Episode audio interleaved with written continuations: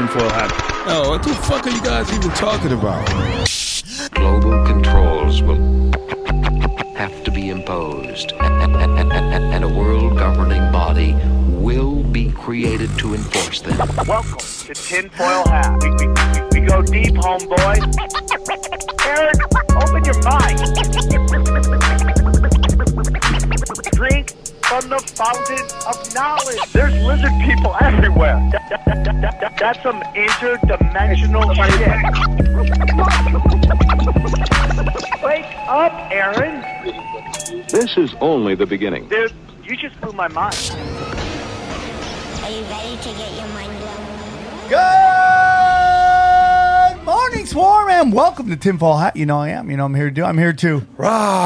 Joining me as always, my good friend and yours, back from the Back. border, Xavier Guerrero. I How needed- was yeah, it? it was good. All that GoFundMe money you Yeah. guys sent me, I made. I Dude, made we loot. You know this this uh, hologram technology is amazing. It's- really, I mean, he it looks like he's really It there. looks like Xavier's really there, dude. boo bop bop. Yeah, boo, boo, bop. It's worth every dollar we spent on it. and joining on the us as always on the one twos, Jay Nice, Johnny Woodard. How are you? I'm good, man. I'm good. We're doing uh, a little earlier than normal today, so I'm a little bit sleepy. Yeah, Johnny's very particular when his energy is best. Well, it's because it's Tuesdays are tough for me because I'm up late working on Cash Daddies. Yeah, I get Boning, it. Like, boning. Wednesday. Stop, stop. We know yeah, you're boning. yeah, we know you're dropping. Yeah, I yeah. wish. It's Drop late at night. Just making I love. dude. No, it's because I they just take forever to wait for the videos to process and upload, and so I'm up until four or five a.m. Like, oh, oh my God, Johnny. Thank you.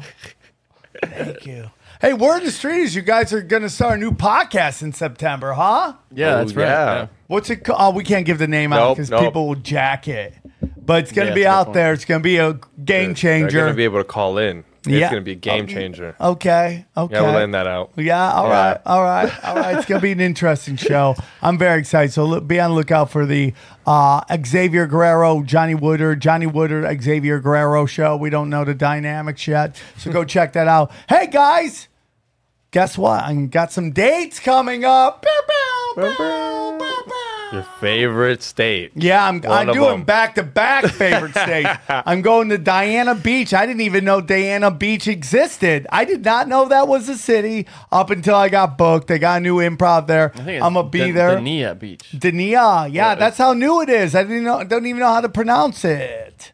So you, uh, I'm gonna be there uh, August 25th through the 27th. Dania Beach. Okay, through the Hold on, let's hear it 27th. again. Let's hear it. Dania Beach. Dania. Dania Beach. Then just added. Pew, pew, pew, pew, pew, pew. Is that fireworks? Is that Yeah, Okay. that's laser fireworks. laser fireworks. Oh, nice. Is that what they DJ do? Pew, pew, pew, pew. Oh, like those horns, like that. Oh. Yeah, That's yeah, not laser that's it, fireworks. That's, That's air horn. Yeah, that's, not laser, fireworks. air horn, bro. I'm gonna be Plano, Texas, at the new House of Comedy, and I will be there. Uh, let me see the dates real quick. I'm going to be there September 8th, 9th, and 10th. And I'm bringing my good friend Kim Congdon will be featuring for me. So I'm excited about that. Bringing in some ladies on the road so we can uh, balance off the misogyny. Okay. Uh, so go. Those tickets will be on at samtripoli.com. Then September 14th is the new Comedy Chaos. Two shows we're doing. Two shows. Uh, so go grab your tickets. That that will be up soon. And then September 30th, I'm in at the end of the month. I am in Saratoga with Howie Dewey. Guys, new T-shirt alert. New T-shirt alert. That's right, T-shirts.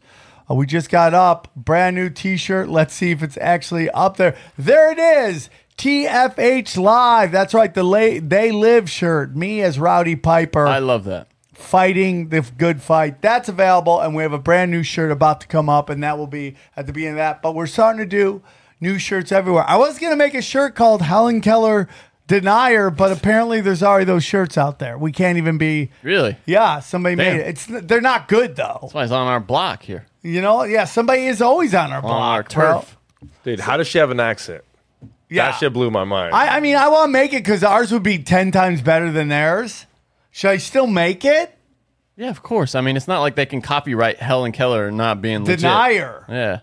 But it's like their theirs sucks. Ours would rock. Guys, premium content. If you guys want to uh, support the show, support the guys, we got a bunch of premium content for you. You can go to uh, just click any of the banners on samtripoli.com. Tinfoil Hat Premium. I'm doing oh, I'm doing uh, only conspiracies. I do AMAs. Tuesday is called Tuesday Woo Day AMA, but then I'm doing a new one called We Come in Peace AMA. That is on Wednesdays or Saturdays. Hey, fucking laser fireworks. now those are laser fireworks. Laser fireworks, bullhorn right there, bro. So we're gonna be putting that up. Uh, that's going. Just go go click that. Or I have zero, my spiritual podcast, which has been fire lately. Fire. Me just talking to really deep people or super hot chicks. Either way, it's awesome. and then finally, Conspiracy Social Club, the number one debate show between binary men.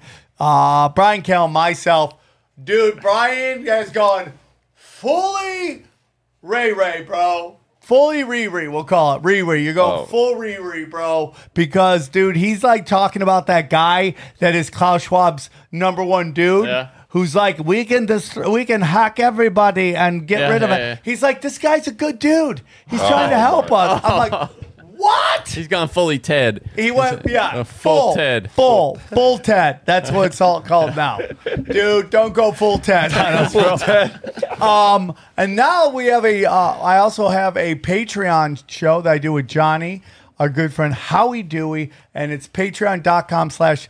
Uh, Cash Daddies, go check it out. This guy's killing it. Talk about it, Johnny. How hard is he killing it? Yeah, how he's how he's a bit of a savant when it comes to uh, investing. He's We're kind of kind of a genius. We're Uh, he- talking twenty. Holy, we're talking twenty uh, dollars. You get all how Howie's uh, the Do Crew uh, every day. Plus, you get the Cash Daddies podcast, the full episode that we do once a week, and people are loving it. And then there's a thousand dollar uh, one where for a thousand dollars a month, Johnny and myself will watch you and your significant other make love. I love. love how you weaseled into this. This was this was my thing, and then I just put as a joke. Sam may also want to watch, knowing that you would want to, and now it's become People want my The two of input. I have two children. I know what but I'm doing. let them know not only you're watching, you give them useful tips. Yes, that's the There's- most that's important. what you part. need. Do you think we're clearly- just watching no, because no, we no, like no, it? no, no, no, no, no, no. Do you think no, we're, no, no. we're creeping like that? No. Actually, what are you? What even are you saying? No, no, of course not. we are. We are. This is scientific. yes, yes, yes. We will be taking notes. we gotta change that banner too. Uh, Yeah, that's yeah, it. So yeah. go check that out. I gotta get that link on my website as well. New Uh, Broken Sim. shit. New Broken Sims out. New Broken Sim. You can listen to it. Okay, Sam real talks quick. We'll about get into his that. trip Hold to on, Rogan. dude. Oh, Hold it came up on the page. You? Hey, I got cam I got cameos for days, bro. I will yell at you for 2 to 3 minutes about anything you want to hear. And dude, do I go hard in the paint? 100%. You got five stars. You definitely go hard. in I the love paint. that you just do these wherever you happen to be. Like you're in a barber's chair, Yeah, you're in I- a I bed in a scream. hotel room, I you're in what looks like scream, like and some guy's home movie theater there. we talk about the power bomb lizard people all the time on there. How does she feel while you're yelling in the camera while she's giving you a haircut? She digs it, bro. They all love that content, dog. So go there. Then Wise Wolf, Gold and Silver. We have a good deal with them. If you're looking for gold and silver to stack up for the zombie apocalypse, great place to go. Tinfoil Hat, Only Conspiracies, and Zero uh, Telegram. Both those telegrams are fire. We're almost up to 4,000 people every day just talking about conspiracies on and then you go down join uh, join the zero and then i have all of these free audios uh, podcasts for you tinfoil hat broken sim johnny was talking about is now a top 200 on the comedy podcast of apple podcasts you think that's easy do you think that's easy to do it's really hard You risk your life for this. I shit. risk my life. I walk around Hollywood looking for danger so I could do a couple minutes on that. Number two in stand up too. Number two in stand up. This week you number one in your hearts. Your Okay. trip out to go do Rogan, that was pretty interesting. Hearing you talk about what it was like heading out there. Yeah, hanging it out was with great. Ro- Joe Rogan, very Cash exciting. Daddies. Cash Daddies is the premium con. Pre, uh, my financial show. Uh, Punch Drunk is my sports show. You know the Unwanted is the most important conversation on the internet. It is a panel show. We take all of the uh, the toughest subjects out there, and we bring the best the best come in and have a. And it should be chaos, but it's a wonderful symphony. And then I uh, put out old episodes of two of my premium content shows, uh, Conspiracy Social Club and Zero. You can go listen to them anywhere you want. Now go down a little bit go down a little bit. There are my specials on there, but supposedly now there's a new feature on my website where you're going to be able to do meetups with other people on the podcast. Yes. Meetups, everybody, meetups. So we'll see what we can do. I'll find that out. I got to talk to them today. And then the 24 hour radio station, Sam Triple Eight, 24 7, 365. You can listen all the time. Anything else, guys? Oh, it's right there. Want to organize a meetup with other fans? Click here in our fan meetups area. Okay, yeah, we gotta get a better thing for that. I gotta figure that out. But we're gonna set it up. We're gonna make it happen, and we're gonna go a A lot. lot, of there's a lot of stuff going on on your website. I mean, it's just like a lot. Hey, at least you have it's a, you you work, dude. Hey, it's in one place. Let's be Yeah. happy it's in one place. Sam Yeah, used what, to- what's wrong with my website, bro? wrong. I'm I saying, bring pain. it, it, it's just like the yellow pages. I mean, for Sam Tripoli content, it's a, yeah, I mean, like I got a lot of shit going. I'm, I'm, I'm, amazing. I'm trying to move the chains, bro. it's just seeing it all in one place. I'm like, damn. I Sam, mean, to Sam top is it off, if you're not getting enough, you can watch a little bit of Sam get weird and Sam Fran. Yeah, while you're at dude, that's what we're talking about. Me talking about how I'm a psychic. I'm a prophet, bro. The prophet Tripoli. I should call myself the prophet Tripoli. Well, did- anyway, yeah, Mark sent us a text the other day. Said you were psychic, and then never sent another text. He was like, "Sam is psychic." why, already why knew are it. you Yeah. questioning that? because he knew exactly what Sam wanted to say. Exactly, dude. You get it, bro. You're so smart, everybody. You're so smart. So, guys, uh, really great podcast episode today. We're very excited. Um, we go deep into the son of Sam murders, right? And uh, are there any connections to um were there connections to satanic cults, bro? Anybody in on this episode or what? It was with Mike Codella. Great episode. I certainly enjoy it. And uh, we get into the process church of the final judgment, bro. Great episode. What do you guys think? Bang, bang. Bang bang, it was Big rocking. All right, guys, please Go. enjoy this episode. Hope to see you in Florida and Texas soon. We will talk to you after the episode. Enjoy the episode. Enjoy. We go deep, homeboy. Aaron, open your mind. Drink from the fountain. Very excited to get into this episode today. I'm very excited to have our guest on. He uh, worked for the. He was a NYPD police officer for 20 years. He's got a book coming out. He's got a great YouTube page, uh, channel. I'm very excited to have him on. Please welcome Mike Codella. How are you, brother? Hey man, thanks for having me. Mike, I appreciate you coming out. I'm very excited about this subject today. And uh, before we get into that, why don't you tell us a little bit about yourself and where our guests can find you, and anything you want to plug? Okay, so um, I was born and raised in Brooklyn, New York. I became a cop back in 1983. Um, I did 20 years. I retired in 2003. I worked in the I worked um, in the DEA for a couple of years. I worked with Secret Service Task Force uh, for quite a few years. Um, worked in a special unit called Operation Eight. It was a plainclothes unit down in Alphabet City. Is where I did a lot of my time. And at some point in my career, I started working on the um, the cold case part of the Son of Sam cult and some some things that were connected to that cult. And I can be found on. Um, I got my own YouTube channel called Mike Codella, Up Against the Wall, and I have a book that's been out for a while called Alphaville 1988. Welcome to Heroin City. All right, we'll make sure there's links to all, all that in the description. So you guys just uh, look below. The description will be right in there. Very excited to have you on. Uh, before we get into the Son of Sam cult, I wanted to talk to you about your thoughts on what's going on in New York City right now, the feel. You know, I live in Los Angeles and at night I like to walk around Hollywood Boulevard and it's gotten really gritty. Uh, it's it's just uh, has a I always say it reminds me of every movie from uh, about New York City in the 70s. And uh, you know, there was a time where New York was seen like New York. You lived in New York. There was danger everywhere, and then it got cleaned up. And now it seems like it might be going back to that. What are your thoughts on that? Well, I know I, I heard you say or mention that Hollywood is kind of like the way Hell's Kitchen was, or rather 42nd Street, 42nd and 8th Avenue was back in the 70s and 80s. And um, when I that's when I was a kid growing up from Brooklyn, we'd jump in one of my friend's cars and we'd kill you know a couple hours on a Friday or Saturday night over on 42nd Street and 8th Avenue, and it was a it was so uh, gritty and dark and perverted, prostitutes and pimps and drugs and all of that crap.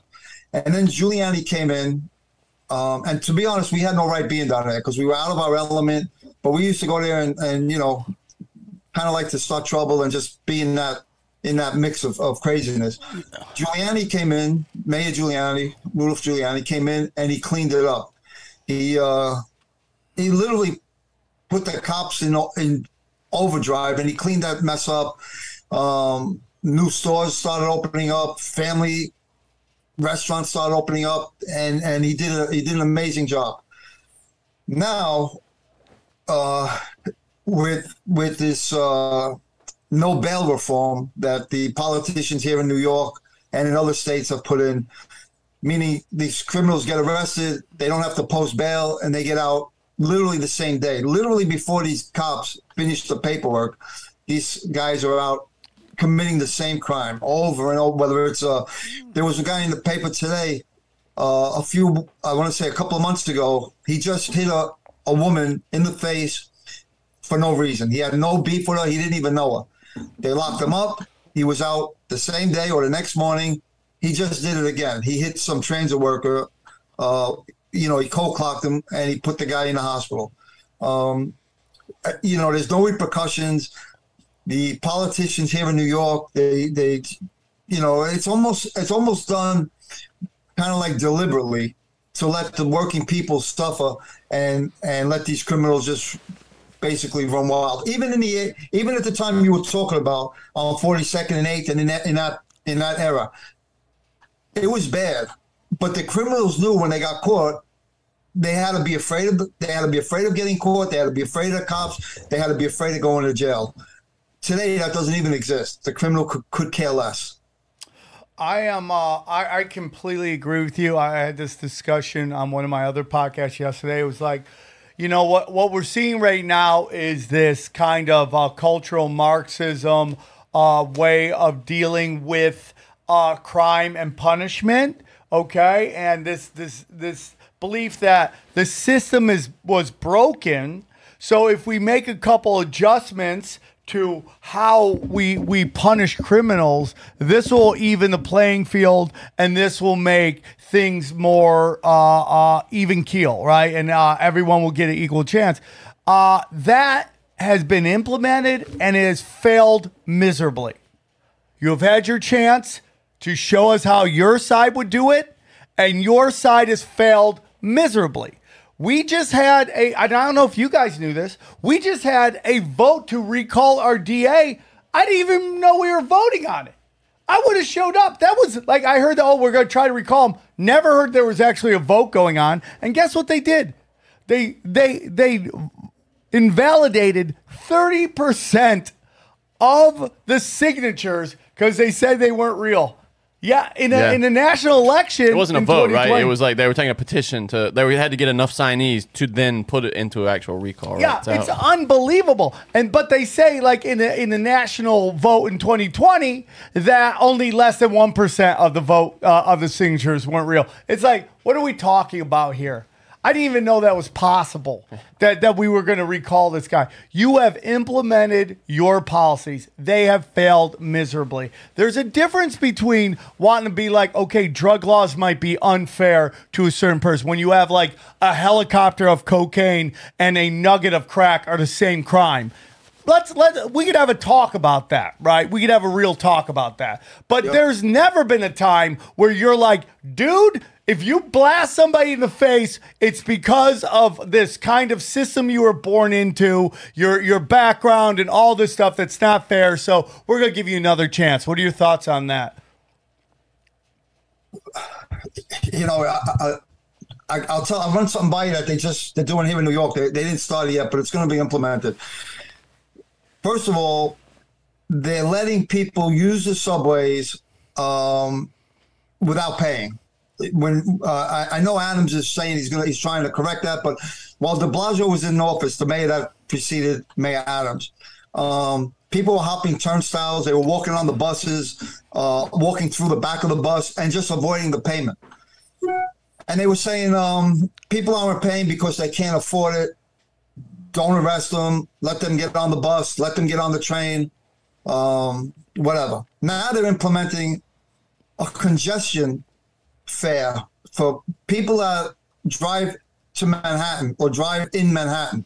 And Wow. I'm, not, I'm not sure the number they're talking, like $13 or $14. So working people who are in a vehicle going to work um, or with their families or whatever they're doing in Manhattan, but these are people that were working, they own a car, they have to get shot. And now the 13 or $14 comes out of their E-ZPass or their license plate. They have no choice but to pay that $14 and the money's supposed to be going into the uh, transportation system, meaning the subways. And the people that are using the subways or abusing the subways by not paying don't pay. So again, the working people that break their ass every day, they're paying for these people that are using the subways and, and abusing the system. It's it's it's just the way New York is going now. It's it's out, totally totally out of control and and so back. So you know what makes me? I'll, I'll tell you one more thing. Mayor Adams, when he got into office, he said he was going to seek advice from the former mayors. So who does he ask? He asks the, his predecessor, Bill De Blasio, who was probably the worst mayor of all time. Everybody Right. hates him. Hates him and the worst mayor of all time. And he asks Mike Bloomberg, who wasn't a terrible mayor, but he just kind of stepped into what Giuliani did.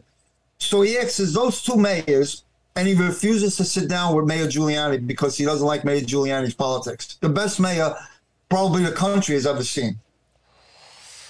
It is unbelievable. And now you got De Blasio think he's going to run for Senate. Do you have any hope in that, that that election won't be completely rigged? I mean, when they were open, when two gay men are openly dissing De Blasio on CNN's New York New Year's Eve uh, telethon about how bad he is, and that is that is the Democrats. That's their base, gay men. Like there's enough of them to vote them in, and which I don't really care what you do in your bedroom with consenting adult. That's none of my business. But it's like that's their base, and their base hates them.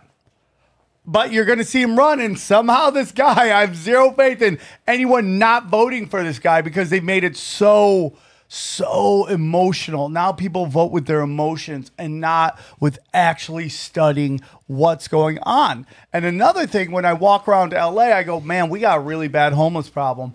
And everybody, you see all these videos of people outside of LA, Cal- me Florida, and all this stuff. Okay, I'll give you that. But just know, everybody, that our homeless problem is is helping you with your homeless problem because you're sending all of your homeless people to us. That is a fact. We're taking, and I don't. They all have accents, people. We know this. Yeah, they all right. have accents. Hey, y'all got a dollar, something like that. You know, we know where they're coming from, man. So it's like we really have to find a humane way to deal with this. Hey guys, I want to tell you about our friends at Copy My Crypto. That's right, guys. The recession is underway.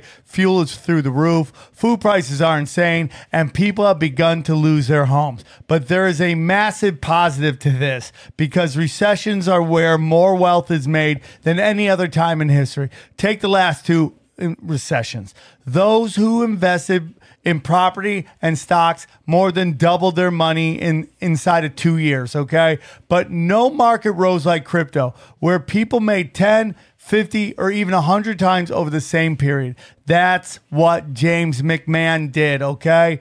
On his on his Crypto with James YouTube channel, he told his 21,000 subscribers to invest in the same 26 coins he did. Had you invested $100 into each, you'd have been in profit for more than 123,000.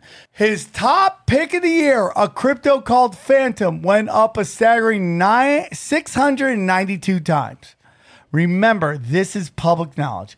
Go to his YouTube and verify it yourself. James will be sharing every coin he buys during this recession on his Copy My Crypto membership site. It's like having a big brother who knows what he's doing. You don't need to know a thing about crypto or how to invest as you simply copy along. So so to join the 2800 members who copy James, go to copymycrypto.com slash Sam.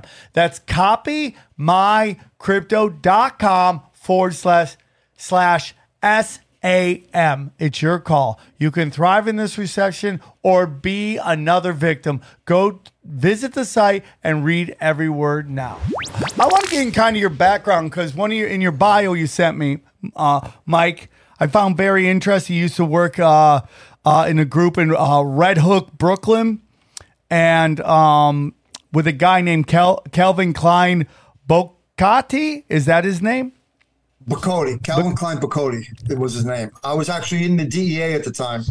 Um, uh, me and my partner were the only cops assigned to the regular DEA, not the DEA task force, uh, which is cops, um, DEA agents, and state troopers. My partner and I were assigned to Group 34 in the DEA, regular division. And um, I was, my chief had want, there was a crazy amount of shootings. Uh, I don't know. Are you familiar at all with, with that area of Brooklyn, Red Hook, Red Hook projects? I've heard of it. Yeah. Yeah. So back in the nine, this was uh, early '90s, and even to Red Hook, the area is now gentrified and it's pretty nice down there actually, but the projects are still bad. And these particular projects, uh, Red Hook houses, um, they, there was uh, an unbelievable amount of shootings and, and, and drug related homicides.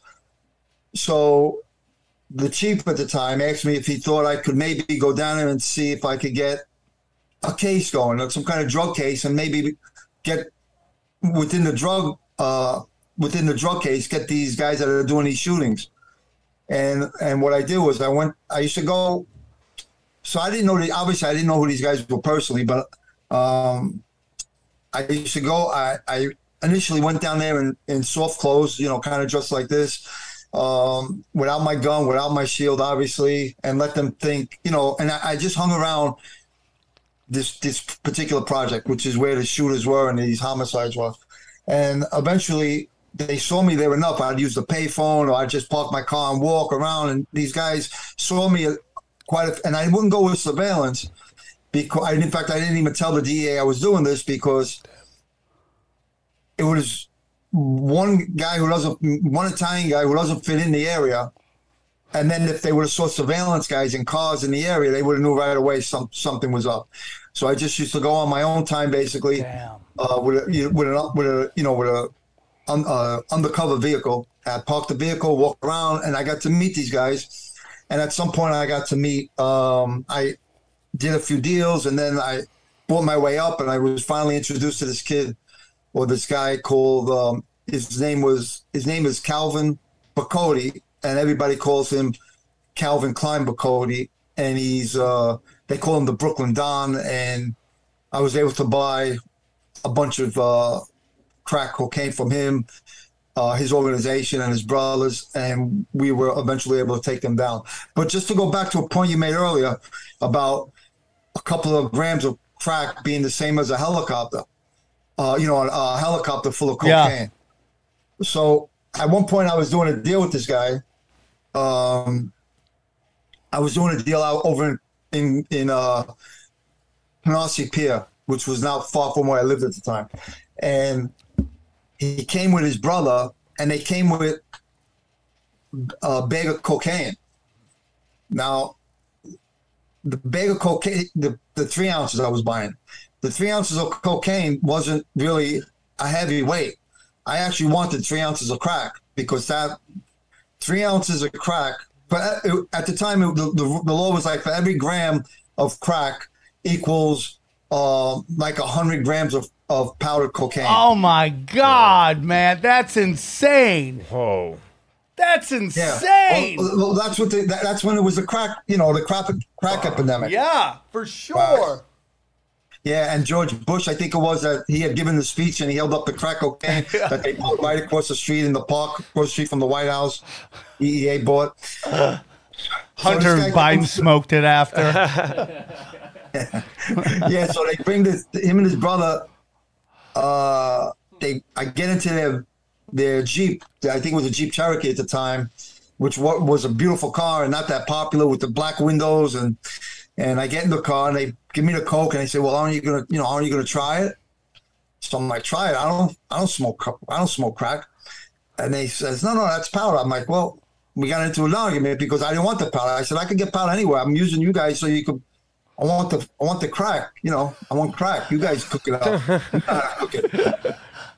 So I gave it back to them. They went home. They cooked it. and They came back with it the next night. I, or that night or the next night. Damn, dude, that's crazy. So, uh, yeah, it's and then you know supposedly uh, Jay Z sp- stole his whole persona from him, which is Right. something we've seen with uh, Lady Gaga as well. I think she's out in New York where they kind of steal a persona from somebody close. she, uh, a drag queen? Who's who's did she No, steal? no, no. Her friend, dude, you never heard this Lady No, Gaga? no, no, well, that's another show. But basically, her friend died mysteriously, and then like three weeks later, Lady Gaga's doing her perf- her act, basically. Yeah. doing her act. That's that's crazy. Oh yeah, it's super creepy, dude. It's su- and the mom was trying to say something, but that's a different show. I want to get in to Son of Sam because I'm actually thinking about, and this might weird you out, Mike, but I'm actually thinking about calling my next comedy special Son of Sam because my father's Sam, and he's like, I've learned so much from like all the wrong decisions my father made, and like I was making those as well. So I always I want to do something for my mother and something for my father, and you know, and Son of Sam. I always heard it when I was growing up. Son of Sam, Son of Sam, Son of Sam. That and green eggs and ham what just haunted me my whole life. Did you know what Son of Sam was when you were t- like you? Oh yeah, dude. Oh, yeah? Son of Sam was a big. I grew up in upstate New York. It was a big deal, man. That was a big, big deal. So, uh, I How want old to are get. you, Sam? I am uh, 49. So that's way, yeah. I mean, that's even way, way before your time. Yeah, yeah, but I remember the big. Everyone would, was talking about it all the time, even well after it had gone down. People were still talking about it. It was a big, big deal. Yeah. It scared people. It really, to, even after it was over, it was the it, it it just had effects for many, many, many, many years after it was over. It was you know, and then your name's Sam and your dad's Sam. It's like uh, that's all you hear about all the time. hey guys, do you have a problem sleeping?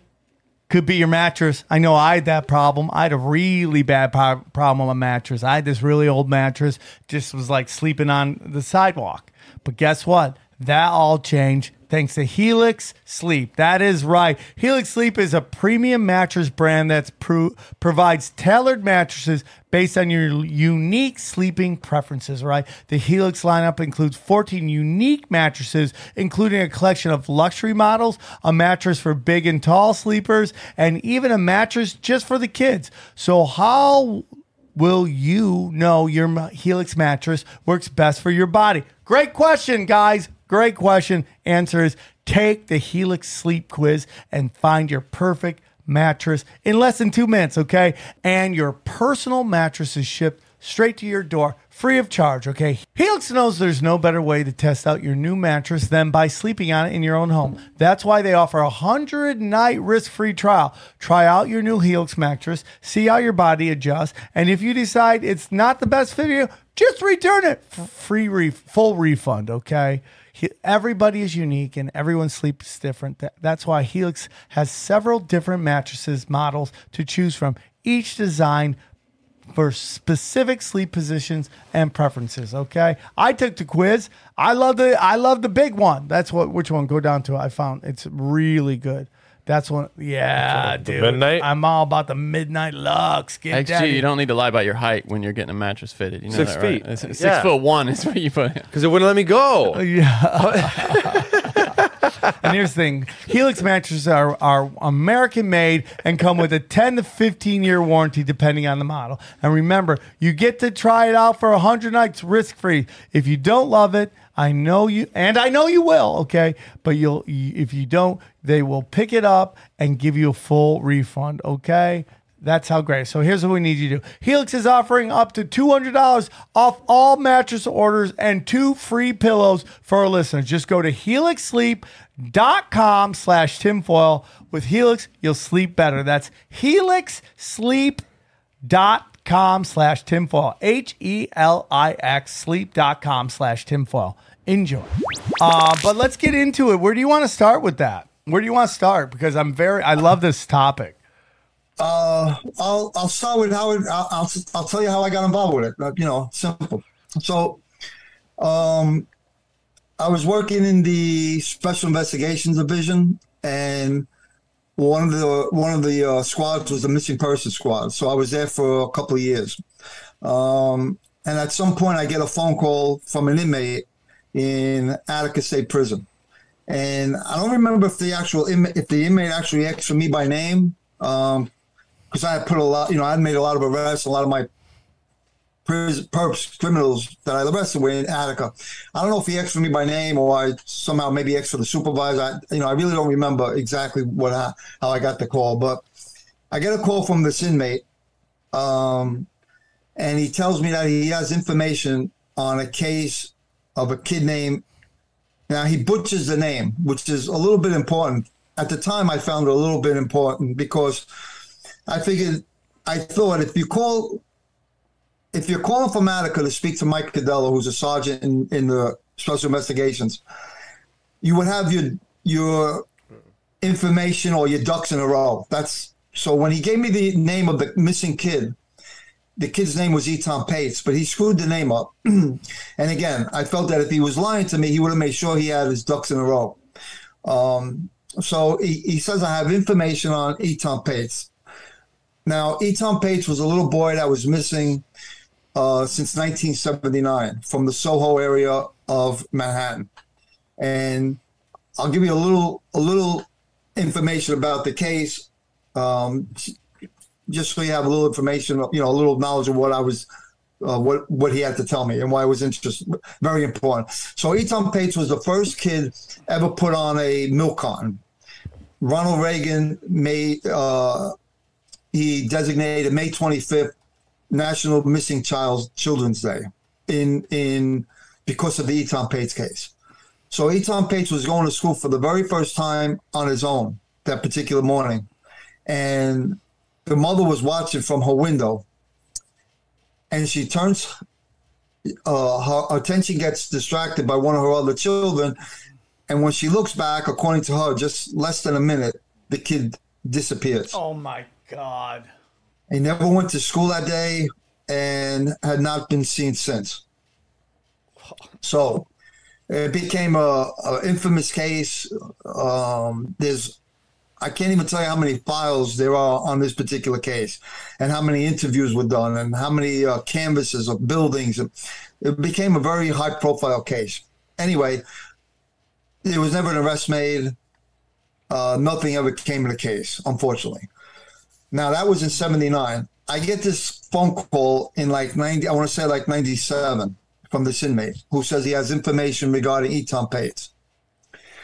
So I go up to Attica State Prison to go see this guy. Now, when I get there, the correctional officers are a little bit, um, a little bit antsy about letting me in to see him, to see this particular guy. Really? Yeah, because he's a first of all, he's over 350 pounds. Damn. He's an ex one percent biker. What, is, uh, what does that mean, a 1% biker? The bad of the So baddest.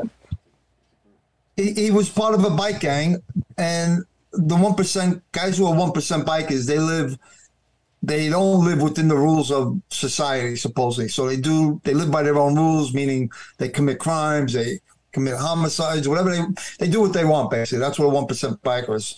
And and his organization or his bike gang was under, um, I'm not sure, his biker gang was called the Rat Pack, and they were under, I think, the Hells Angels or the Mongols or another high profile biker club.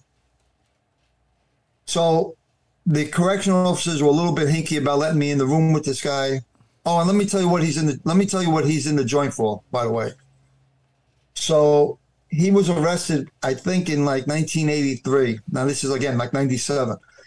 He was arrested in 1983 for sodomizing his infant baby and another and another one of his children. And his wife was arrested also, but apparently, I believe the wife. I, I you know, this is all from um, uh, memory. I, I believe the wife cooperated against him, saying she was forced into those sex acts because of you know because of who he was, and I think she testified against him, and I don't think they prosecuted the wife. Um, so knowing that, so this is the guy I'm going to interview. This guy who had sex with his infant daughter, uh, abused his wife, and, and had sex, I think, with his other one of his other kids. And when they arrested him, he had all kinds of weapons on him, you know, guns. So I go to I go to talk to this guy, and then he goes on to tell me this elaborate story about Etan Patz and and how it ties into the Berkowitz uh, son of Stamkos. So real quick, how how many leads do you follow up on?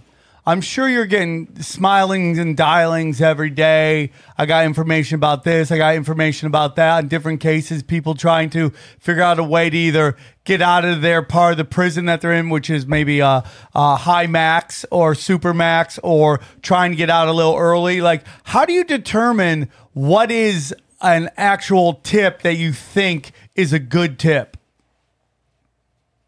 Um, well, listen, on a case like this, you, first of all, the case was so old, there was no tips coming in on this case, not in 1997. Um, and even if there were, we'd follow, you know, honestly, we'd follow up on everything. Unless the guy on the phone sounded like a complete screwball, um, we would not. But there wasn't any tips coming in on this case. Um, it was a cold case, and um, there was nothing going on with it. Really, it was just sitting there. So we get this call. So obviously, you know, we did, like I said, we did some checks on this guy. We knew he was a legitimate criminal, and uh, the information he was going to give us had to do with other criminals. So who else? Who better to give information on dirt than a dirty guy, right? Right, right, right, right. Okay. That's, I mean, that world is just super intense, bro. I mean, like super intense. So, You want to go visit him? yeah, you got to go visit him. Well, then you got to talk to him like he's a fucking human being because he might have some Yeah. information that you want. Which Yeah. Is just, ugh. So you meet up with him, and for for those who may not be familiar with the Son of Sam murders, I don't know what rock you live under, but it's uh, basically involves David Berkowitz, and he had gone around and he was terrorizing New York City uh, with showing up and shooting people in their cars and stuff like that. And how long did the murders go for? Let me look that up. I had looked it I up. it was about a year, right? From 76 to 77. The Yeah. summer of 76 to the summer of 77. I was four and five years old at that point. And how many people did he end up killing? Um, I think he killed six and shot eight others. Damn, dude. Damn. Damn. So you go to meet with this guy. Yeah, it would terrorize. I mean, a million TV shows on it, a million docs, a million everything. It was, I mean, it was everywhere, dude. It was everywhere. It was such a giant part of like just the mystique of New York, too. Like, this was a big part of like New York is dangerous. Watch yourself. Bad things are happening. These guys are going around shooting and killing people. He doesn't give the look of a killer. What, Does he? Does what- he? Does he to you like right there? Like I would. Oh, I, I he creeps completely me out. yeah, you see disagree. it right Yeah. there. David Berkowitz has always creeped me out. Yeah, there's just something. What was David's background that led him to doing this? Do you know? What do you mean by background? Like, As far was there was there something in his past that now, if we we would see that the, maybe we got more information on what these serial killers do, these spree shooters. Was there anything in like that stood out about him that people should have been like maybe there was a warning sign? I mean, he was adopted, but by all accounts, you know that that shouldn't have. You know, he led a okay life as a kid, and then he went into the military. Um, and they say that when he came out of the military, he was a little bit different. I mean, you know, that, that's what they say. I, I, you know, I, I wouldn't know firsthand, obviously. Was he in Vietnam? I don't think he was in overseas. No. You think they could have MK Ultra? Yeah, him? that's what I'm thinking. Well, I'm I mean, there is a connection between military and uh, serial killers. They have they have had studies on that. really? I mean, they train you to kill people, and then uh, You kill then people? You kill people. What a surprise!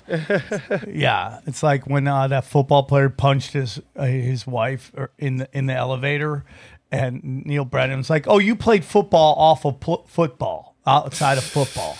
Uh, it's hard to turn it That's off, right? a, that's so funny. right? Yeah, so it's hard so to turn smart. it off. But so he sits down and he starts to break it down to you. Um, uh, he claimed that. Okay, can we get into a little bit of like what David did before we get into what this guy tells you? So David, David said that the neighbor's dog told him to do the shootings and killings. Yeah, so that's um yeah, so let me get back to Tiny and then I'll tell you how that ties in. Okay, perfect. Okay. So when I go to interview, oh, so the guy's name is Tiny Lentini, the the, the inmate at Attica. Um, and when I see him, he's wearing uh, like the Muslim hat, the Muslim uh, cap, and um, like I said, he's a big 350 pound guy. And he tells me he's he's practicing uh, Islam because they eat better in Attica if you're a Muslim. so that's why he's becoming Islam, I'm Muslim on paper. Um, and then he t- so he gives me the, so I'll give you what he tells me regarding the kid and how it ties into Sam and Berkowitz rather and all that stuff.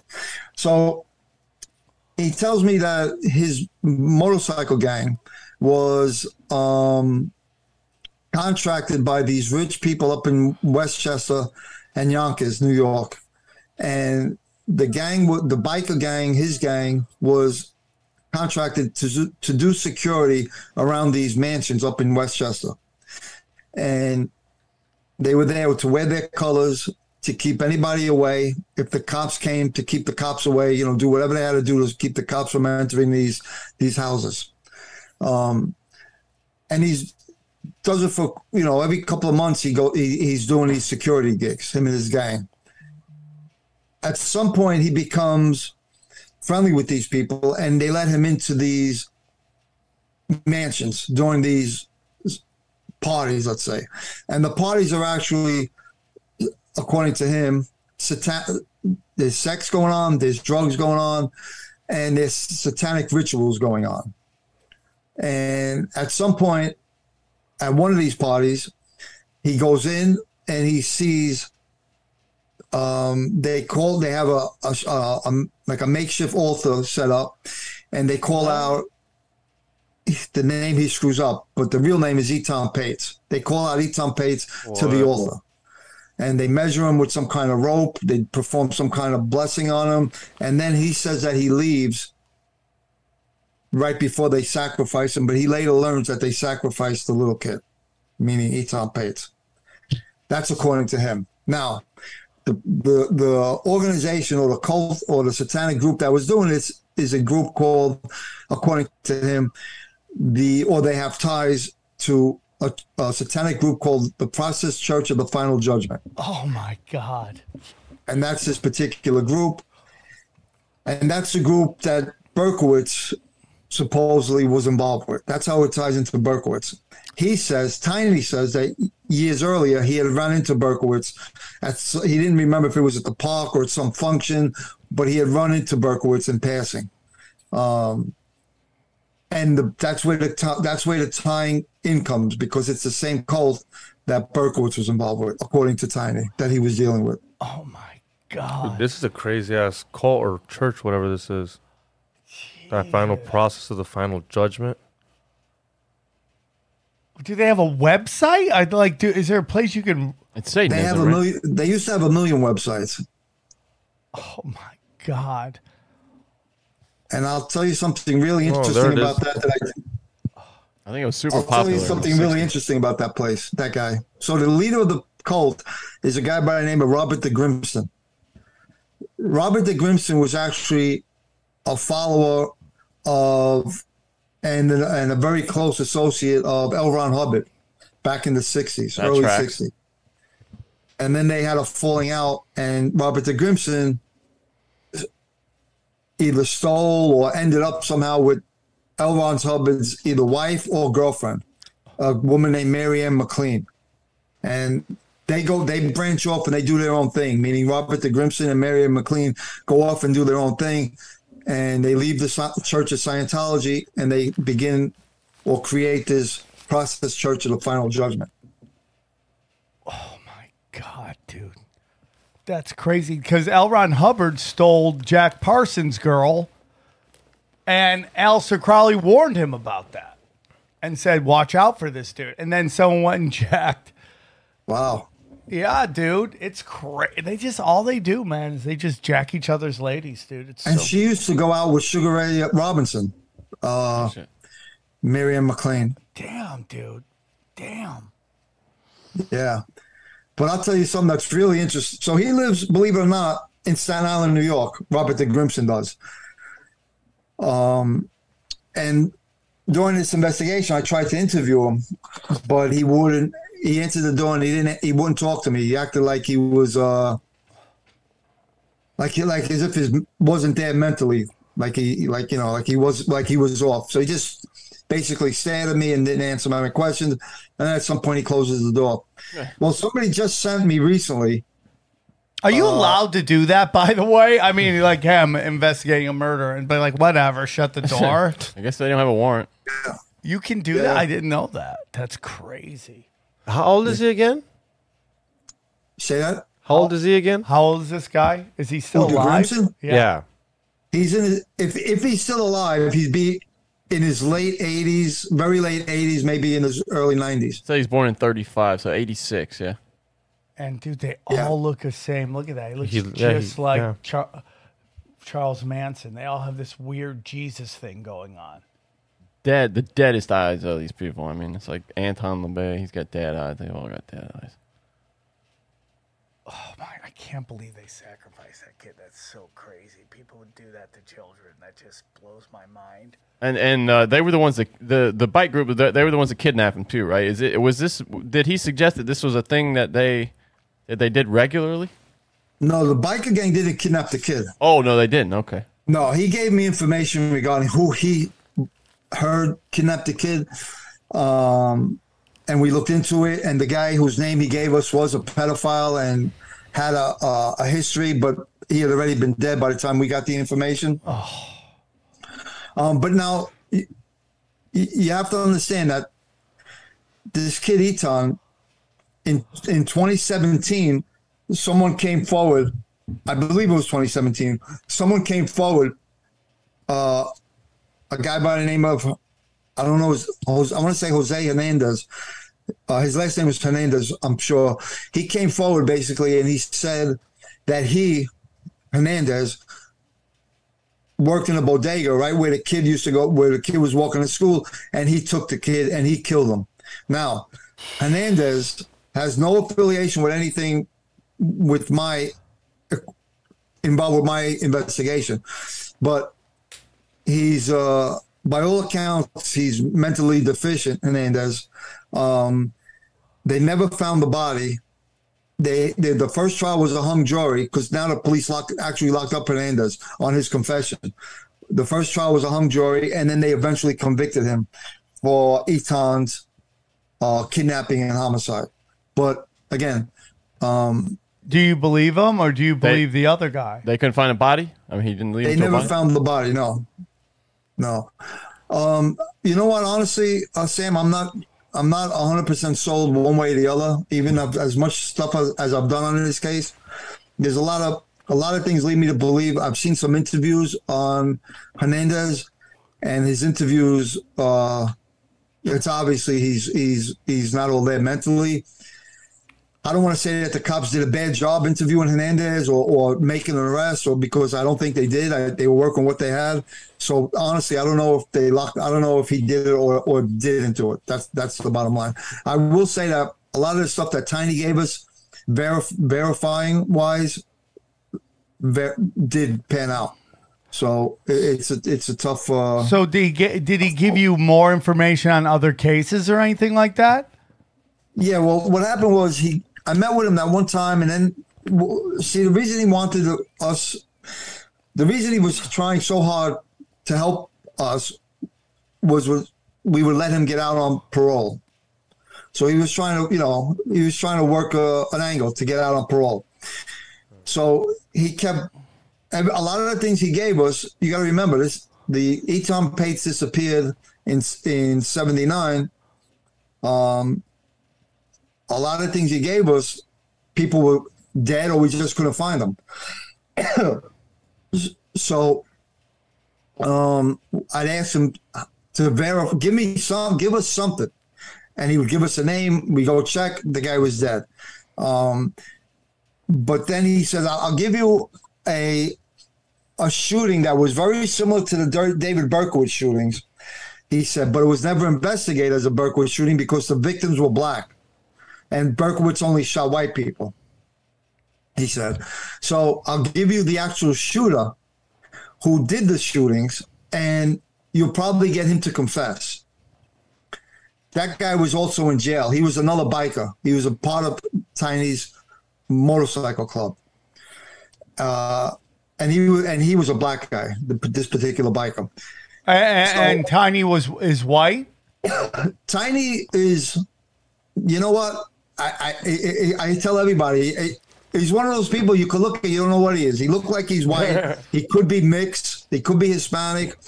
He had like greenish, greenish, crazy eyes. Uh, he was, I mean, to me, he could have been anything. Years later, when he finally gets out of jail, he tells people he's an American Indian, and he he adopts an American Indian, uh, a Native American name, uh, Wolf Hawk and he says he's part of some obscure tribe. and so who, I, I, don't know what he was, to be quite honest. He had his last name was Lentini, and that's an obvious Italian name, but so I don't know what he was, to be honest. Is there a reason they picked that certain kid? It, he was it random? Was it just one wrong place, wrong time type of thing? Yeah, yeah. According to him, it was just a wrong, wrong place, wrong time. Yeah. Could have been any kid then. Damn. Did he have any idea that the sacrificing was something that they did regularly? Did he? I oh, mean, yeah. He, he, made me. He made us understand that it was a regular thing. You know, it was they did it to take the kid's blood, and um, it's a lot of. It's very similar to what we people are talking about nowadays. Which you know, this guy Tiny. What, what I tell people is, First of all, there was no internet back in, uh, or very little, and, and, certainly they didn't have internet in Attica, and he'd been in Attica for many years prior. Um, but he knew a lot of information that comes out now about the endocrine, endochrome, and uh, he had information about the Bilderberg Group, and nobody had ever even heard of that back in 1997. Damn. Uh, what What do you have about the Bilderberg Group? Well, he knew all of like basically he knew all about it. Like I never heard when I was doing these interviews, he would he was a tough guy to interview because he was all over the place. And I'd keep saying, Oh, I don't care about that. I care about this. And I have to bring him back. But he'd go off about the Bilderberg group for 15 minutes and who who was involved and who went and where they met and um, um, what countries were there and who how they had the statue that they burned. All, all this uh, the the Bohemian Grove he spoke about. He had all this information that to this day I don't know how he how how he got it. I don't know where he got that information from. If he, if he didn't have some intimate knowledge. So so he tells you about this other uh, shooter. You do you go after that guy and then that that lines up? Yeah. yeah. So confesses? what happens is he gives us information on this other shooter that was in his gang, in his biker gang.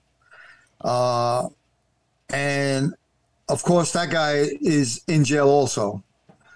Um, and I tell Tiny, well, what what would be this guy's motivation for cooperating?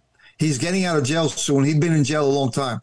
I, you know, I checked out his records. Obviously, I said he has no motivation for telling us about a shooting um, that happened in the early '80s, and when he's getting out of jail. So what he tells us is this particular guy was playing basketball one day, and he gets in a fight, you know, on the on the court in front of 50 people. They were playing in Brooklyn, I think Brownsville, Brownsville, Brooklyn, in, the, in a school, you know, basketball court. 50 people watching. He gets in an argument with a with a, a guy over the game. He goes to his car. He comes back and he shoots the guy in front of 50 people. Jeez. The He, balls. said, he says, if you could find that case, uh, maybe you could work out some kind of angle with it. So I was able to actually find the case. The, now, he was never implicated in that homicide. There was never a wanted, uh, a known perp. Um, all it was was a male, a homicide, unknown perpetrator, basically. But it was him because it matched the park and around the time and all that stuff. So what I do is I go up to see this uh, inmate. I put uh like a, a yellow pages in like one of those big envelopes, big folders, and I go up to see him and I tell him and I put the name of the victim on it and the year and the you know location and I throw it at this guy. First of all, he didn't want to see us. He finally okays to see me. I throw the folder at him and I said, "Pick that up." And he lifts it. Of course, it's heavy. It's got a yellow pages in it. and I said, "Those are interviews and witnesses." Now remember, there were f- about fifty people literally that w- saw this shooting, but nobody gave him up. But he doesn't know that, especially now, all these years later. That tells So you I- about that neighborhood, by the way. That 50 people saw that and didn't. Nobody reported it to police. That's crazy. Yeah, well, he was like I said, he was a tough guy too, so they were probably scared of him. Yeah, you know, that's wild. Yeah. So he picks this. Um. So he realized. So I told him in that envelope a witness is against you. So now his whole demeanor changes. So I said, but I'm not gonna. We don't care about that homicide. That homicide we could let go. We're not interested in it. what I'm interested in is these two Son of Sam like shootings that you were supposedly involved with that we know about. And he fesses up to them.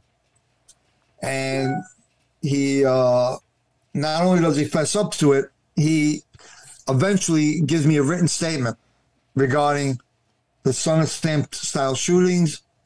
And he even gives me a written statement regarding the basketball shooting.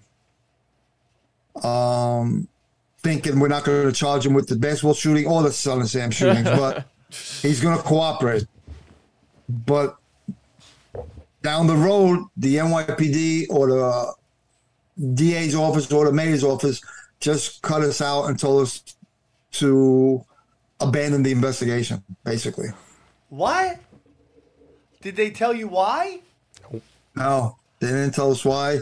We had a meeting set up with Berkowitz. We were going up to, we were going up to uh, interview Berkowitz in the in the joint, and uh, he, um, they, they they just chopped my legs out from under us. Damn. How, now, how long did Berkowitz last in prison? Did he did he die in prison? Did he? No, he's still alive. Actually, in fact, he wrote me a letter not too long ago that I read on my web on my YouTube channel. I read the letter out uh, What? out loud. Yeah. Can we hear just a little bit? Because I have a couple more questions. Uh, You what do you want to hear the letter? Yeah. Um, to be honest, I, I do have it. I'm just What did he say? What's the co- in I ge- have What's the look gi- for what was the gist of it? the gist of it was he's sorry for all the crimes he committed. Well, like you said, I'll go. Let me just step back a little bit because you had mentioned Sam that the neighbor's do- he had said the neighbor's dog had done this. Uh, um, had told him to do it rather. So when he first got arrested in August of '77, um, he said he confessed to the shootings and the homicides, but he said that his neighbor's dog um, his neighbor was Sam Carr. He said that his neighbor's dog told him to do these homicides. So basically, he was playing like a, a crazy person. Yeah. Yeah, he's You know, playing that card. Yeah, an insanity defense, right? Years later, he eventually cops. He eventually uh, pleads guilty to, I think, six homicides or something. But anyway, they they slam him. He's never getting out of jail. But years later, he came forward to certain people, and he said, "No dog told me to do this. I was part of this satanic satanic organization." I wasn't the only shooter. Other people were involved. In fact, the last homicide was actually a snuff film. Um, Oh Eh. my God. so he confesses. He now after he does that, shortly after, somebody slice goes after him in in, in the jail and slices his neck. and uh, just barely misses his jugular, and and obviously scarred him all up. And since then, he refuses to talk about the homicides or about about it in any respect. He became, by all accounts, a born again Christian. I don't know how true it is, but I I, I don't doubt it. Became a born again Christian, and his letter to me was, um, just a. Uh, a so, so, he's sorry for all the pain that he's caused his, his family. He's sorry for all the pain he's caused the victim's family and for all the lives that were lost. He doesn't say who did it, other people did it. He just basically tells me he, he apologizes for all the hurt that he's caused people. So when you uh, find all this stuff out about, you know, this satanic ritual and stuff like that, is did the guy ever give you any point person to go talk to that might be involved with those rituals and where they if they were I mean, I know he's in prison so he probably didn't know where they were going on but any connection that you could go check out to see if this lines up he like I said, he gave us a, a few. Uh, first of all, you got like any, I guess, criminal organization. They most of the people that he knew in the cult. Uh, I'll give you. I'll give you another one, bro. This is this is really interesting, actually. So he tells. So again, I'm in the early stages. I was trying to verify anything he said because I, I didn't I didn't know him. I didn't know how reliable he was. So he gives us another homicide in that occurred in Forest Hills Park, and he gives us the approximate year, um, the approximate month. There was snow on the ground, a lot of snow, um, and he gives us the area, Forest Hills Park. Now, that occurred in the 80s, since the uh, or the early 80s or the end of the 70s. So since then, all the precincts changed their jurisdiction and their boundaries. So it wasn't like I could go to the precinct that covered that because it had changed. And everything was on paper, nothing was in a computer. oh my So- god think about that Yeah. That's right. Yeah.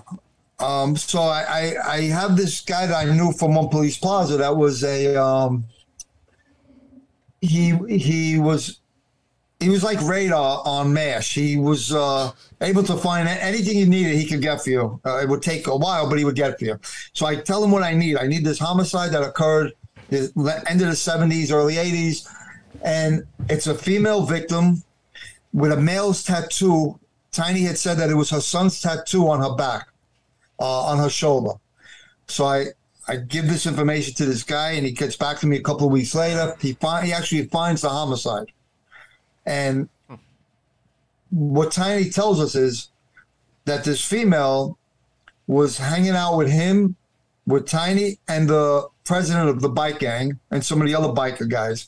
And she wanted to be get involved with the cult, and she was interested in that shit and all that. So they tell her now. This is coming from Tiny. They tell her that they're going to do a ritual blessing of her. oh my god It's in the winter, and they lay her down on those cement tables that the old men play checkers on, yeah, Yeah, yeah, yeah. and they lay her down on the table. Now, Tiny tells us that they had this old sword that was like from the Renaissance period, a heavy, like sword, not not very sharp, Rusty. just big Oh. and heavy. And he says they lay her on the table. She thinks she's going to get bled, like they're going to take blood from her for the ritual. And what they actually do is the head of the bike gang, he doesn't say he does it, of course. He says the head of the bike gang takes this heavy sword, does like some kind of ritual blessing, and then he crashes it down on her on her chest cavity. And they kill her. oh my god And then they just take her and they put her somewhere in the snow. They leave her in the snow. Now, this guy, this friend of mine finds, who works for the police department, finds this report. And sure as hell, it's a female white with a, a tattoo of a name, a male's name on the back, just like Tiny had said. And the autopsy report said that she died from a heavy uh, blunt instrument to her chest. Just like he said, wasn't so much the sharpness, it was the heaviness of the sword that killed him. The first person, or the only person actually, that gave a statement regarding this homicide was not coincidental, the president of the bike gang.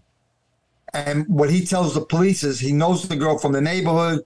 He had seen her early that morning, and that's all he knew. But according to Tiny, that's the guy who actually did the killing of this girl. so that's another homicide that was verified through Tiny. Jesus. Now, do they, they do they have a division of the NYPD that deals with the cult, cults, satanic cults, anything like that? No, there used to be a guy that was uh he knew a lot about that kind of stuff, but um, it was only one guy, and it wasn't like a task force. And we reached out to him on some of this stuff, but you know, it, every organization, every cult is different. It's different than Santeria. It's different than uh, than Voodoo. You know, this is this was actually uh, the Process Church is actually a satanic, you know, considered a satanic cult. It's unbelievable How do you think Tiny fi- found all that stuff out? because he was like there when it happened. He was like, and then what it took him so long to say? Just after a while, he like Because- to get out of jail. Yeah, snitches get stitches unless you're looking at 30 years in jail, and then you're like, how can I get out at a reasonable time so I can figure out a way to live some life, right? I mean that that becomes it completely. Now, if this was all going on today, it would be all over TikTok. Do you think that? do, you- do you think like? I mean, that's a blessing, right? That it's like there's so much more information out there for law enforcement to be able to lock people down. Um, man, that stuff's crazy. Why do you think? How do you think? How do you figure it would be on TikTok? Well, I mean, what what happens is like everybody now brags about all the stuff they're doing. Uh, like you see people bragging about the crimes they're committing on TikTok. You see people filming stuff going on. rappers rap about Would they put a murder on? No, I'm not. I was trying to make a poor joke, but you know, the point is, is that it's like people talk about all this stuff way more, and there's way more. Like I feel like there's way more cameras everywhere. Oh, yeah, there's way sure. more iPhones everywhere. People like are filming stuff left and right that do in fact help police officers piece stuff together way more than back in the day. It's yeah, it's interesting. I'm curious now. Police now are they are they lacking the detectives anywhere? Are they lacking in the the interrogation skills? You know, the interviewing skills that that the guys of your generation uh, had. I, I wonder if that's kind of a lost art. Uh, What are you finding with that? Because I what what impressed me about what you were saying, especially that guy you went into prison and got him to confess to, to what three murders, you know, uh, while while he was about to get out. The, you know, it kind of impresses me that you know you had some talent with that. Is that is that something that is uh, kind of a lost art? Uh, like we started talking when we first started talking earlier in the show, um, cops are leaving in droves in New York because they're uh, not respected. The, the laws aren't protecting us or protecting them anymore. Um, so they just lost the NYPD detectives just lost two thousand detectives within the last Unbelievable, year and a half. man.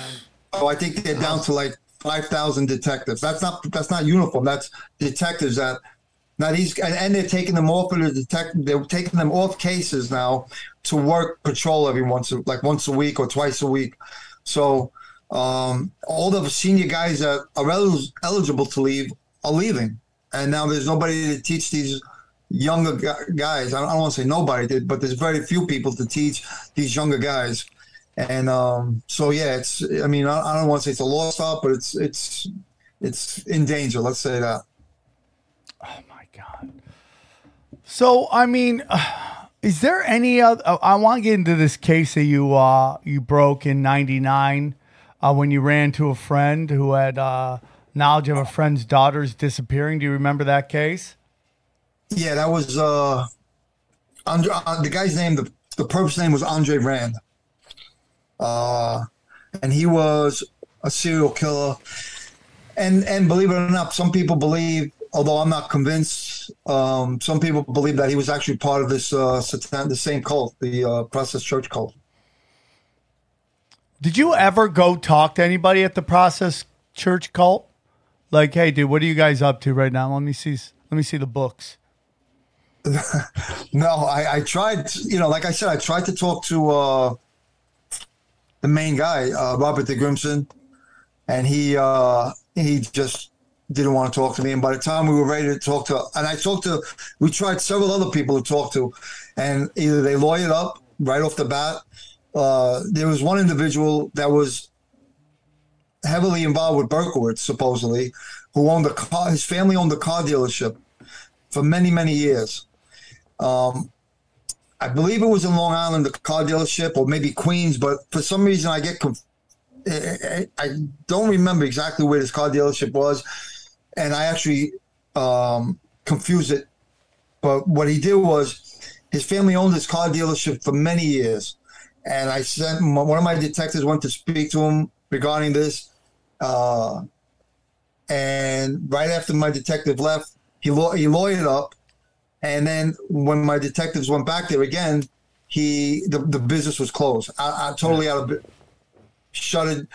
Oh closed- my god! Yeah, yeah. And I don't remember if it was closed or they sold it, but whoever they spoke to, they said, "Oh no, no, they sold the." Uh, and they even said right after you guys left, he he tried selling the business and he eventually put the business up for sale. Literally, like within such a short period of time, he got so spooked he closed the business and shut it down. So this guy, uh, Andre Rand, right, uh, was had been connected to a bunch of uh, missing children cases. Is that true? Yeah, absolutely. He he was uh like I said, he was uh he was a suspect for uh, I don't know five six kids missing and and and most of the kids had some kind of mental dis, this disease either uh Down syndrome or uh you know mental deficient and he was wanted or not wanted they knew where he was they knew who he was but they couldn't prove it and um it's it's it's, it's just a strange case. He was actually in. Uh, by the time I got involved with the case, he was actually in the in the inner. He was arrested already for one particular case, uh, a kidnapping of one of these young girls. Although her body, her remains were found, but they couldn't they couldn't um, connect the homicide to him, so they just were able to lock him up for the kidnapping. But so he was in by the time I got involved with it. I'll tell you how I got involved. So I had this uh, uh, uh, uh, a friend of mine, a, a woman I knew, um, from before I became well, from before I became a cop, and and we lost contact for quite a few years. And then one day I just happened to run into her, and um, she finds out I'm a cop, and she asks me if I ever heard any information on a kid named Holly Ann Hughes, because she, my friend, was friends with Holly Ann Hughes' mother. Oh. Now, my friend uh, led a kind of a wild life uh, down on 42nd Street, what we were talking about earlier. Yeah. That's the kind of, yeah, right? She led a really wild life. And sort of, and Holly Ann Hughes' mother was a- kind of like, had a troubled life also. Oh, my God. And when she gave me the information that it was a, the kid was missing and they never found her, I was in in the missing person squad, special investigations, and I went and I pulled the case. You know, I went looking for the case and I found it. And um, the story was the little girl. She was the girl. The little girl named Holly Ann Hughes was seven years old. She went to a corner store in uh, Staten Island, New York, and um, it was a you know it wasn't the greatest neighborhood in Staten Island. And she went into the bodega to buy soap. She didn't have enough money. People in the area saw Andre Rand driving around, but they never connected. None of the witnesses had connected. They assumed that he was involved, the police, the people, but nobody ever put him in the vehicle with Holly and you, Holly Ann Hughes. Nobody said they, they were together. They just saw him in the area around the same time.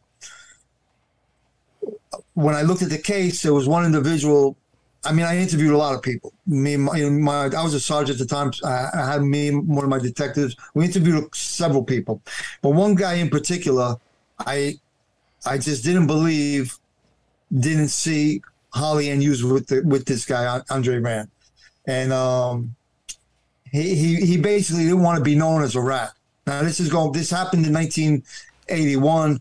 Again, this is like the end of the 90s, 97, 98, 99 maybe, and he didn't want to be known as a rat. This guy John Burns, and um, I took him to the station house. I sat him down, and um, I really kind of gave it to him. You know, played hardball with him. Like, who? Why would you? How do you consider yourself a rat with a guy that number one he's in jail for kidnapping a little girl. He's a suspect for doing several homicides on children, um, and the bottom line was Andre Rand had enough was going to get out of jail eventually.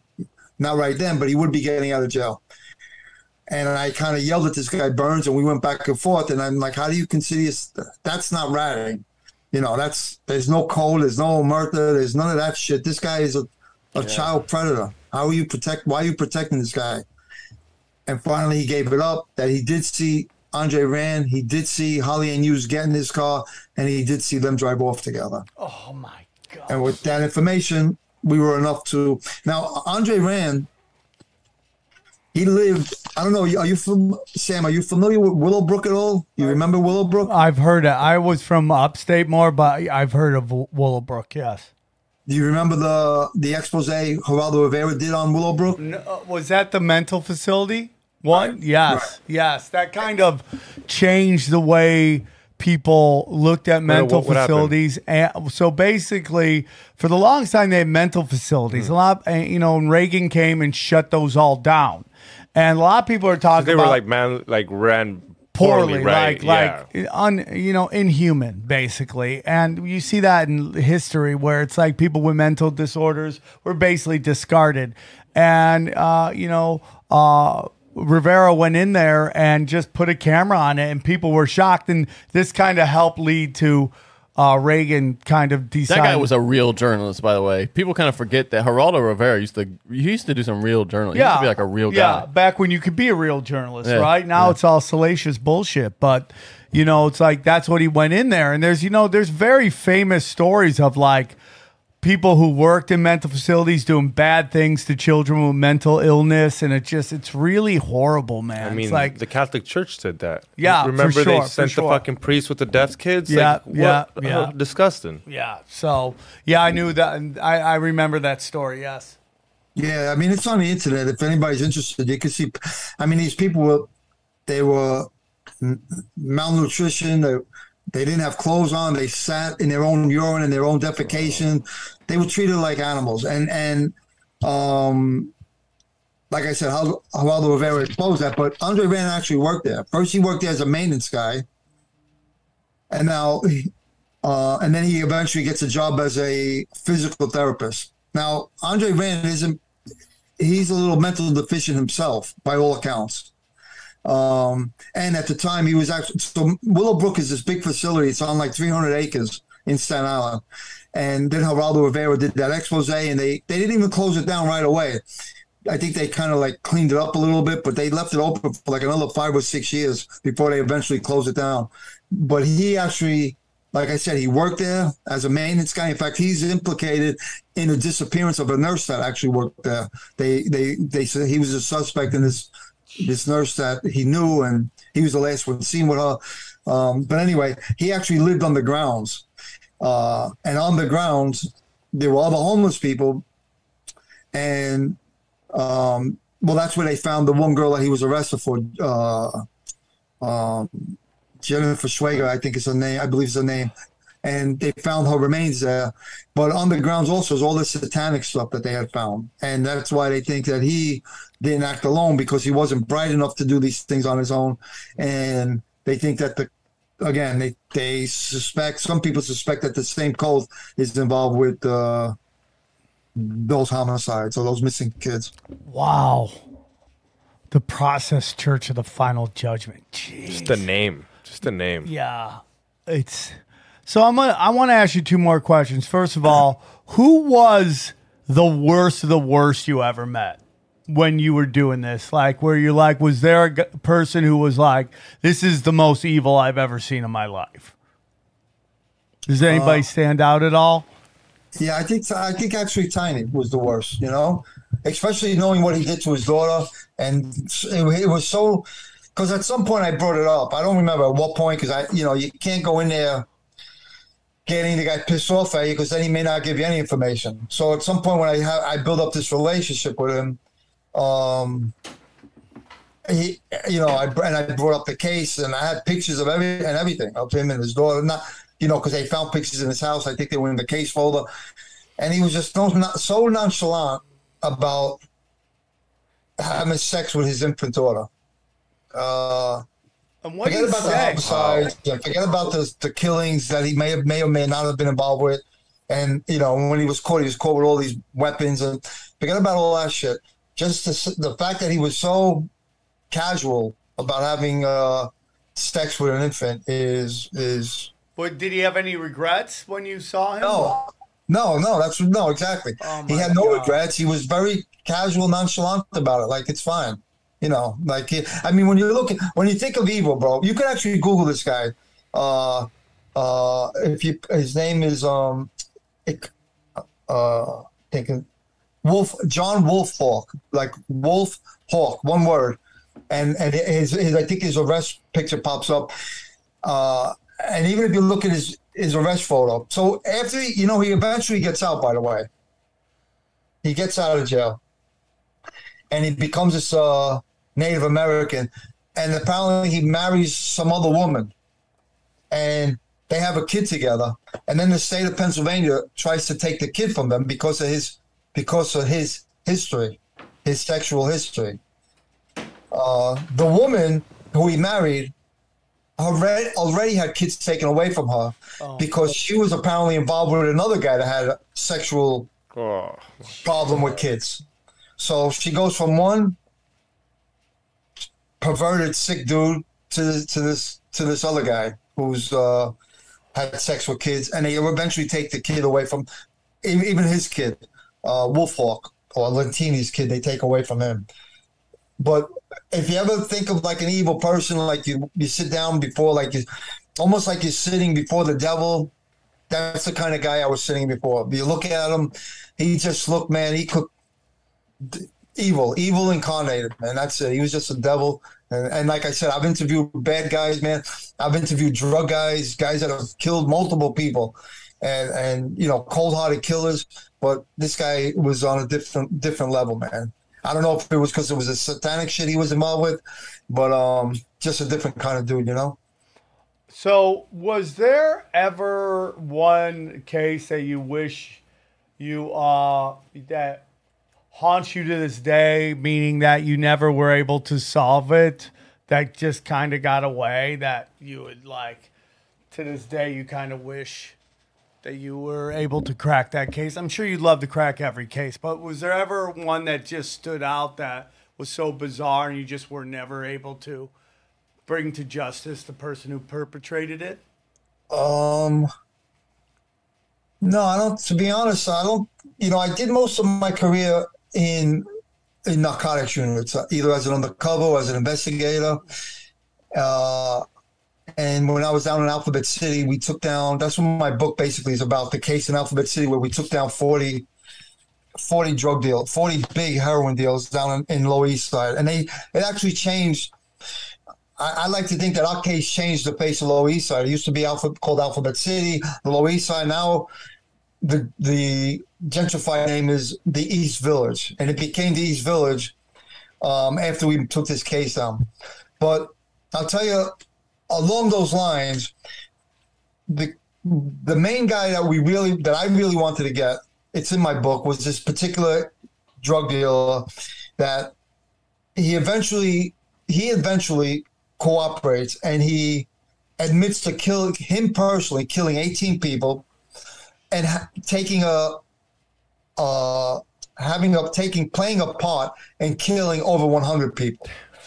So he did 18 on his own and he took part in killing over 100 people. Either he gave permission or he set people up or um, and he was the top guy the top echelon drug uh, heroin guy. Uh, and he also admitted he had an accountant, a legitimate accountant who became a who was a heroin user, and the accountant kept his books, and he admitted to making one hundred and one thousand dollars per day off of his heroin organization. Oh my god, a day? Yeah, per day. So that's the guy I really wanted when we took this case down. Now we were up on a couple of wiretaps, not his. By the time we went up on the wiretaps, he had had a falling out with all, with the guys that we were already on. Um, so he never came on the wire. We never got him. So what happens is, eventually we have to take the case down. This guy's not going to get involved with our case anymore. It's it's apparent that he's not going to get involved with our people anymore, and we take the case down. So I was really, like you said, I was really upset that I didn't get this guy. It really kept me up. I was really. He actually put a contract on my partner and I, What? a fifty thousand dollar contract on us, and and it was a verified contract because what happened was the FBI there was a bank robbery and the FBI was involved, and while they were doing this investigation on the bank robbery, they had a confidential informant, and the confidential informant came back and he said, "Well, I gave you this regarding this bank robbery, but down in Alphabet City, these two guys are going to get hit. There's a fifty thousand dollar contract on each of them. Anyway, this is the guy that did put it on us. But in any case, Oh my god. we take this we take these 40 guys down and we missed this particular guy and one day shortly after within weeks or, or maybe a couple of months after we take it down i'm reading the newspaper in my house in the morning before going into work and i see that uh, this big time heroin guy in brooklyn again his name was also hernandez and the name of his dope because everybody stamps their dope and it just stuck in my head for 35 years. His name, the name of his dope was unknown. And it says this guy Hernandez, he had a dope brand all over the city named Unknown. He's cooperating. So I said to myself, if this guy Hernandez is such a big shot, such a heavyweight, he has to know my guy. Because my guy, you know, was the man, and he has to know my guy. So I go to the U.S. attorney. Uh, I go to the agents that took down Hernandez. And I said, Would you talk to Hernandez and see? Because once you cooperate, you have to cooperate against everybody. You can't say, I don't want to talk about him. I- You got to cooperate against everybody. Ah. So I says, Would you do me a favor and see if your guy Hernandez knows this guy? And of course he did. And of course he had dealings with him. And he helped put the case together against my guy. And I didn't put the handcuffs on him, but he did get arrested shortly thereafter on Hernandez's testimony. And um, so I, I actually did in a not in a not so direct way. Get the guy. my guy. Yeah. That is crazy, man. So do you think people can reform?